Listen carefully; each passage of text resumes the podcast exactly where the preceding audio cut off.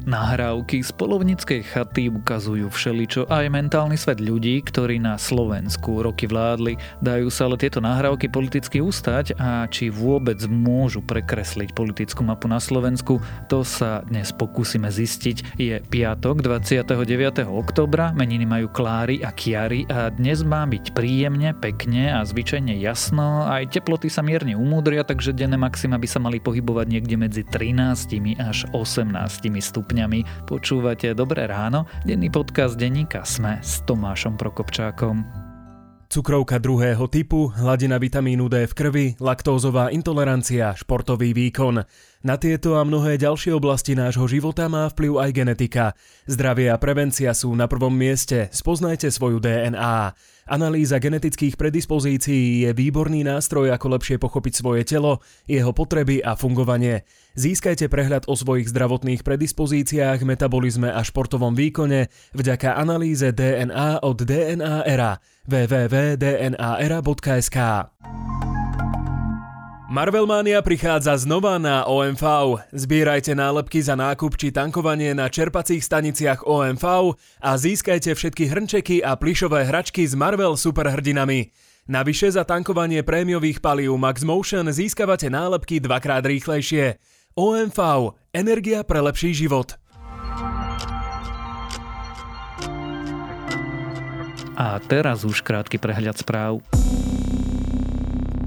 Spor medzi generálnou a špeciálnou prokuratúrou pokračuje. Generálna prokuratúra kritizuje vyjadrenie Daniela Lipšica k uniknutým nahrávkam z poľovníckej chaty. Ten povedal, že na generálnej prokuratúre nepostupovali rovnako a konali inak pri úniku z chaty a pri úniku dôkazov o trestnej činnosti inšpekcie. PCR testy včera priniesli takmer 5000 pozitívnych prípadov, väčšina je nezaočkovaných. To je najviac prípadov od začiatku roka, odborníci pritom špekulujú, že tretia vlna môže trvať až do Veľkej noci. Politici preto vyzývajú ľudí, aby na dušičky radšej necestovali. Poslankyňa Romana Tabak dostala pokutu 500 eur za kúpanie sa v studenom potoku. V lete poslankyňa Oľano dala na sociálne siete fotografiu, ako sa kúpe v Národnom parku. Tabak pokutu už zaplatila. Mafiánska skupina Takáčovcov odmietla dohodu o vine a treste. Pred súd sa včera postavilo 17 obvinených vrátane údajného bossa skupiny Ľubomíra Kudličku. Ten si už odpikáva 25-ročný trest odňatia slobody za objednávku vraždy. Moskvu čaká lockdown, nezaočkovaní seniori a chronicky chorí ľudia zostanú doma 4 mesiace až do konca februára. Dnes v Rusku denne zomiera oficiálne viac ako 1000 ľudí na COVID a krajina prehráva boj s pandémiou. A ak vás tieto správy zaujali, viac nových nájdete na webe denníka SME alebo v aplikácii denníka SME.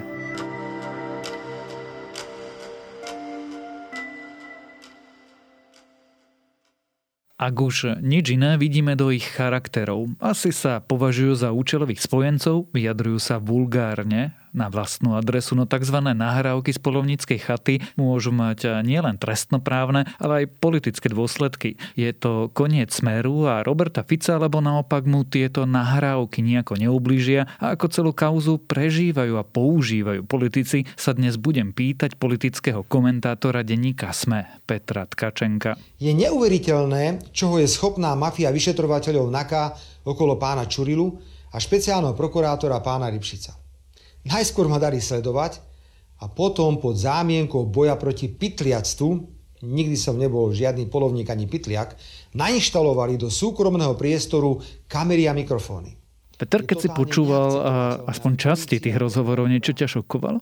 Podotknem, časti tých, čo boli doteraz zverejnené, my nevieme, čo sa na tých údajne mnohých a mnohých hodinách všetko vyskytuje, ale teda z toho, čo sme vo verejnom priestore zatiaľ mohli počuť a vidieť, tak ma nešokovalo podľa mňa nič. Možno, že niečo je tam ako zaujímavé, hej, napríklad, že Robertovi Ficovi vykradli pracovňu alebo tie vzťahy medzi jednotlivými ľuďmi, ale slovo šok by som asi naozaj nepoužil.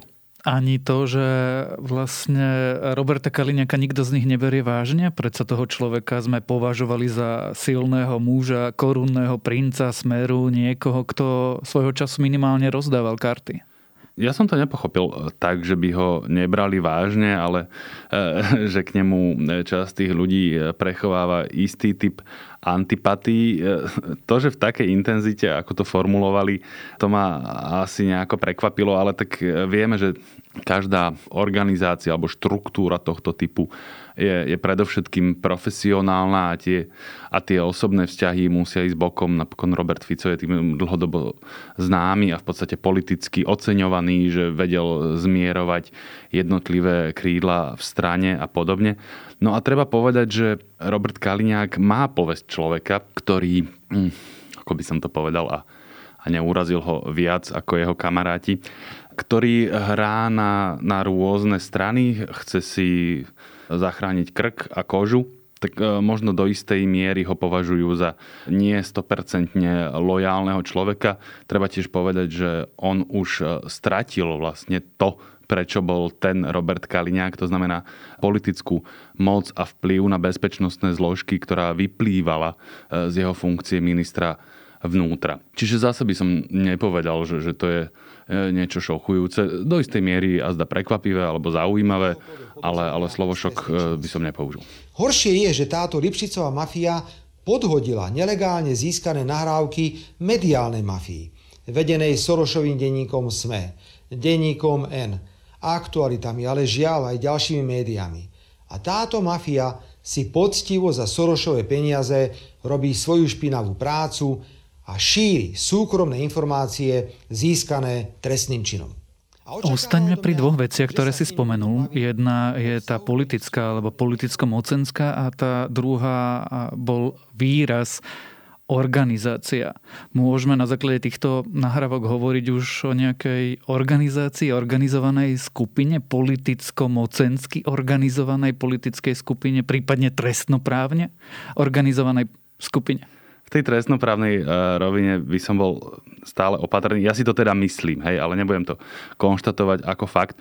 To, že Smer a to ekonomicko-mocenské a ďalšie okolie naozaj je viac ako len politická štruktúra a organizácia. To je, myslím, dlhodobo známe. Čiže áno, dám ti za pravdu, je to isto tak. Ale nemyslím si, že k tomuto poznaniu nás priviedla nahrávka. Myslím si, že sme zhruba asi si mysleli a tušili a nebolo to celkom tajomstvo, že Robert Fico a tí bývalí nominanti zo strany Smer a okolia, ktorí teda zatiaľ nezradili, sú v nejakom type spojenia, chcú si pomáhať, navzájom sa uisťujú aj verejne o svojej lojalite. Čiže áno, je to špecifický typ organizovanej skupiny a tí ľudia robia, čo sa len dá, aby si zachovali všetky výhody, ktoré im z toho doteraz prináležali. Opýtam sa tú otázku trochu inak. Takto politická chatovica nás učí niečo nové? Dozvedeli sme sa vďaka tomu, čo si nové? V tom politickom zmysle podľa mňa nie. Ani trestnoprávne. Jediné, čo z toho vyplýva, podľa mňa tak rúkolapne, to sú možno nejaké disciplinárne stíhania tých advokátov, ktorí možno v nejakej miere, alebo teda takmer isto, radili budúcemu svedkovi Robertovi Kaliňákovi, čo a ako má narafičiť, ale inak v zásade sme všetko, čo tam je uvedené, vedeli. Čiže ja si skôr myslím, že to, čo sme sa dozvedeli, také dôležité, je nie z toho videa, z tej chaty a z tých prepisov, ale z toho, že to existuje a že to vyšlo navonok. Ja si pamätám, keď bola kauza, a to napokon nie je tak dávno, zrejme si to pamätajú aj všetci ostatní poslucháči, tá daňová kauza Andreja Kisku, keď sme novinári ako obec dostali do schránok materiály z kontrol Andreja Kisku. A vtedy tiež, podľa mňa, 8-krát dôležitejšie, ak nie viac, ako tie samotné daňové delikty, bolo to, že tu sa zneužíva štát na politické prenasledovanie, lebo nebudeme sa hrať na slepú babu, tie úniky neboli motivované tým, aby bolo Slovensko čistejšie, ale diskreditáciou politika Andreja Kisku. A ja mám veľmi vážne podozrenie, že tieto videá a to, že sa dostali návonok, sú tiež prejavom zneužívania štátnych zložiek. A to je podľa mňa moment, ktorý veľmi neprávom zaniká. Musím sa tu opýtať, zneužíva ich kto? Ak sa to deje. Ja som nevidel tie materiály. Hej.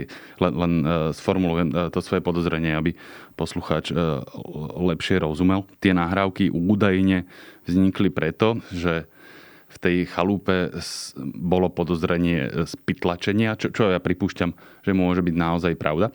Aj to, že náhodou zistili policajti, že sa tam stretáva Robert Fico a to okolie, ktoré sme spomínali.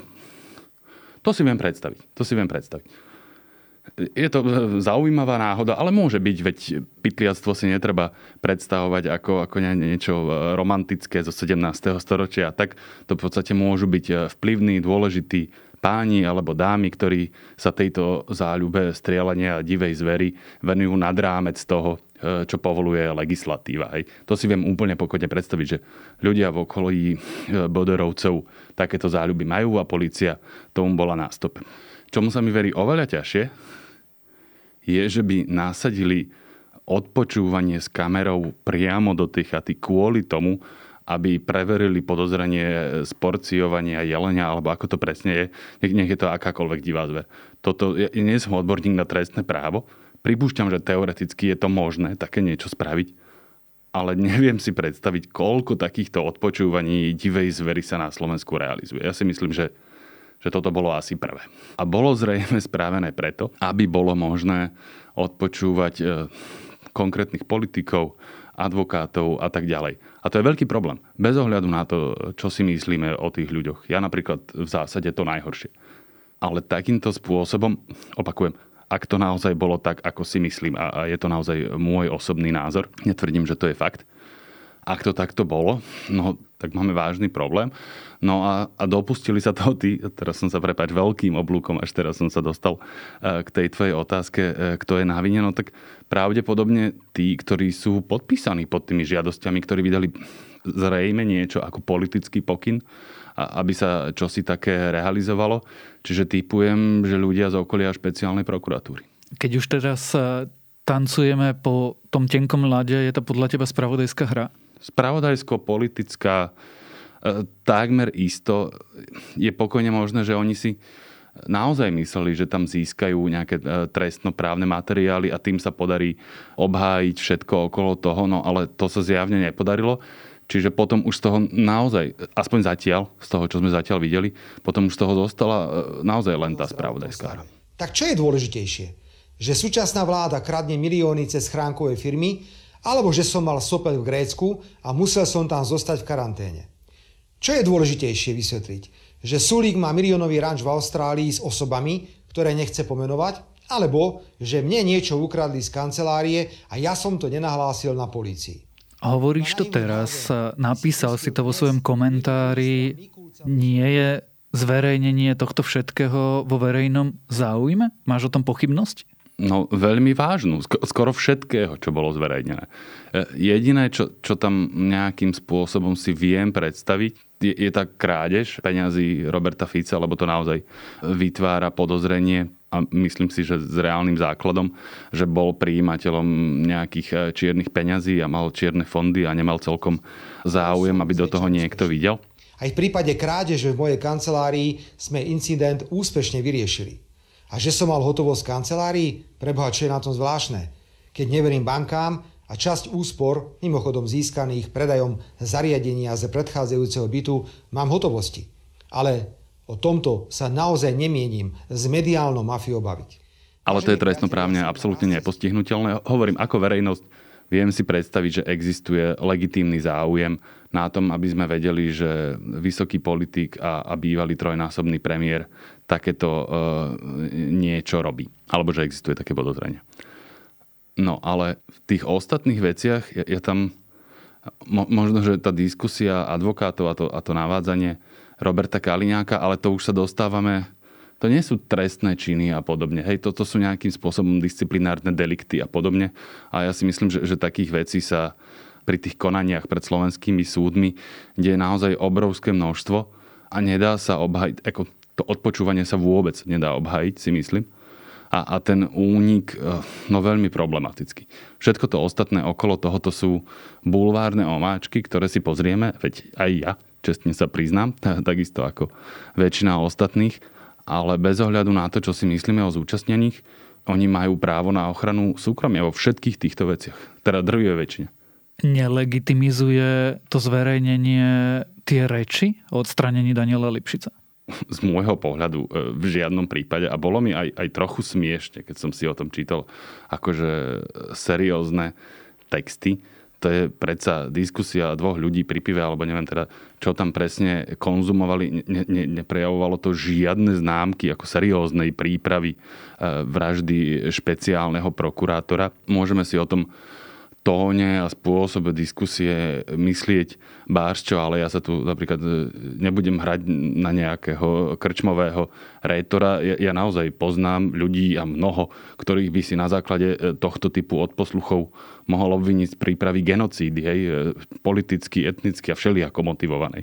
Čiže z môjho pohľadu v žiadnom prípade tam nikto neosnoval vraždu Daniela Lipšica. To by som si aj stavil nejaký peniaz.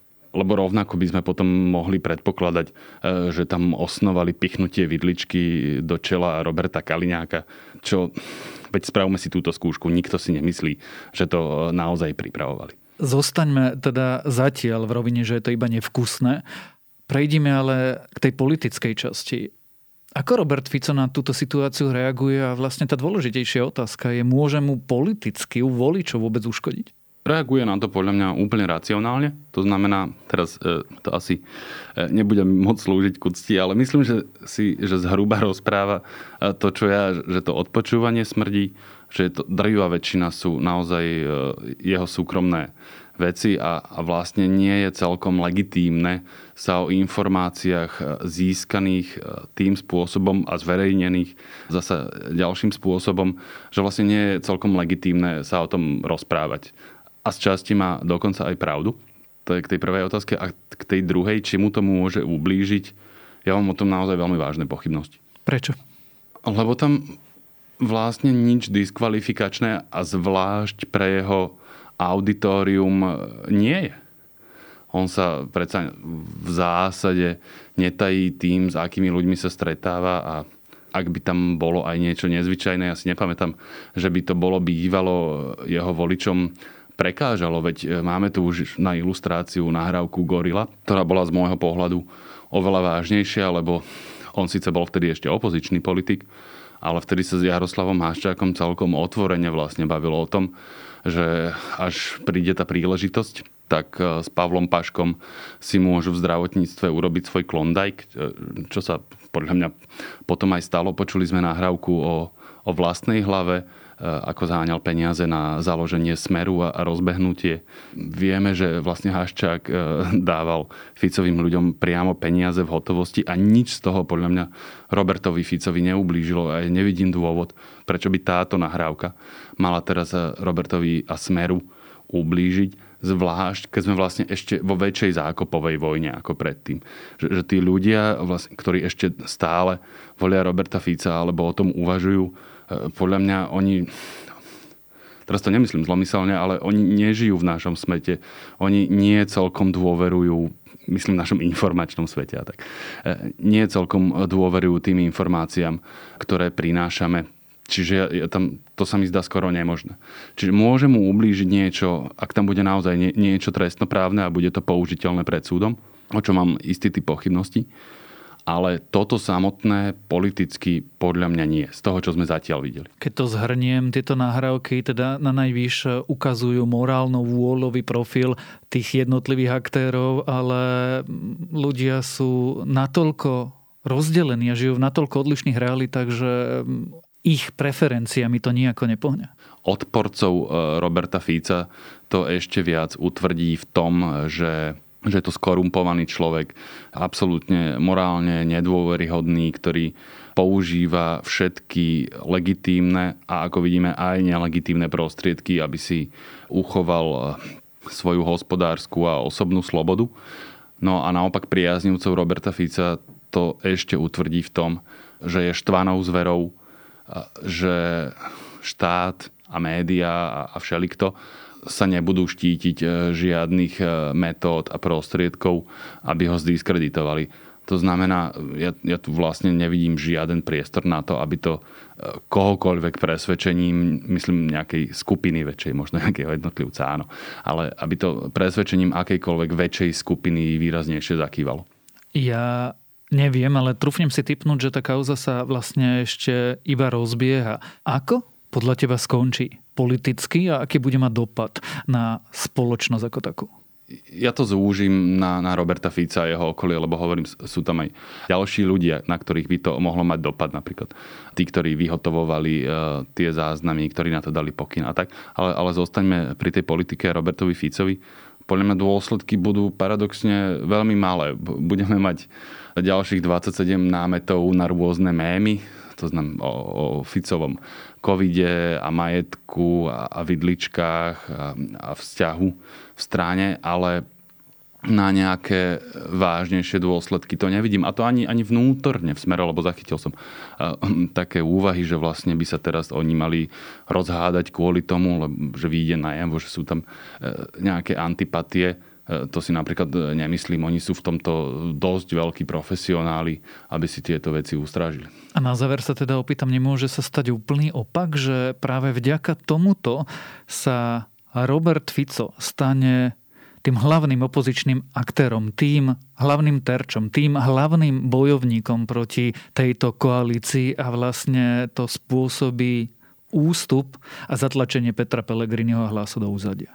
Vzhľadom na to, čo sa deje už posledné mesiace, tak by som nepovedal, že táto nahrávka to spôsobí, ale môže k tomu prispieť. Ak to dám do kontextu s tým všetkým, čo Robert Fico urobil a Peter Pellegrini neurobil za uplynulé mesiace, tak si myslím, že áno, táto nahrávka ešte prispeje k tomu, že do popredia vystúpi Robert Fico ako ten arci nepriateľ. A vlastne, že si uzurpuje náspäť tú pozíciu hlavného politického hráča. O nahrávkach z polovníckej chaty a o ich možných politických dôsledkoch sme sa rozprávali s politickým komentátorom denníka SME Petrom Tkačenkom.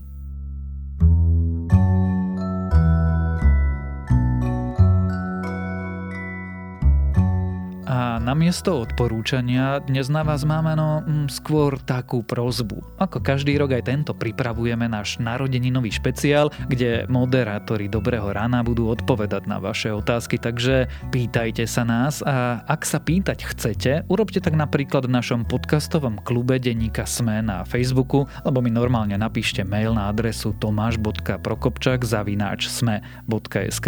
A to je na dnes všetko, dávajte na seba pozor. Počúvali ste Dobré ráno, denný podcast denníka SME dnes s Tomášom Prokopčákom a okrem mňa Dobré ráno moderuje aj Jana Maťková, Zuzana Kováčič Hanzelová, Kristína Paulika Amárová a na produkcii sa podieľajú Viktor Hlavatovič a Adam Blažko.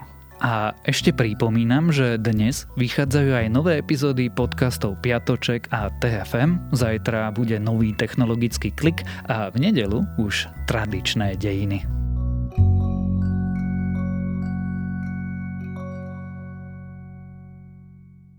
Desaťtisíce ľudí na Slovensku žijú v extrémnej generačnej chudobe a z tej špirály sami nevystúpia. Potrebujú našu pomoc a potrebujú jej veľa. Paradoxne, bránime tomu najviac my, majorita. Ak vás táto veta nahnevala, vedzte, že náš podcast je aj pre vás. Odsúdený na neúspech je nový podcast denníka SME a v spolupráci s Človekom v ohrození vám od 6. septembra ukážeme, že žiť v osade nie je výhra ani dobrovoľné rozhodnutie. Že Rómovia v osadách nezarábajú na dávkach, že chcú žiť lepšie a chcú aj pracovať. Dieťa, ktoré sa narodí do osady, je v našej spoločnosti všetkými okolnostiami odsúdené na neúspech. Volám sa Zuzana Kováčič-Hanzelová a v podcaste Odsúdený na neúspech vám postupne ukážeme, že vymaniť sa z generačnej chudoby rómskych osád na Slovensku je takmer nemožné.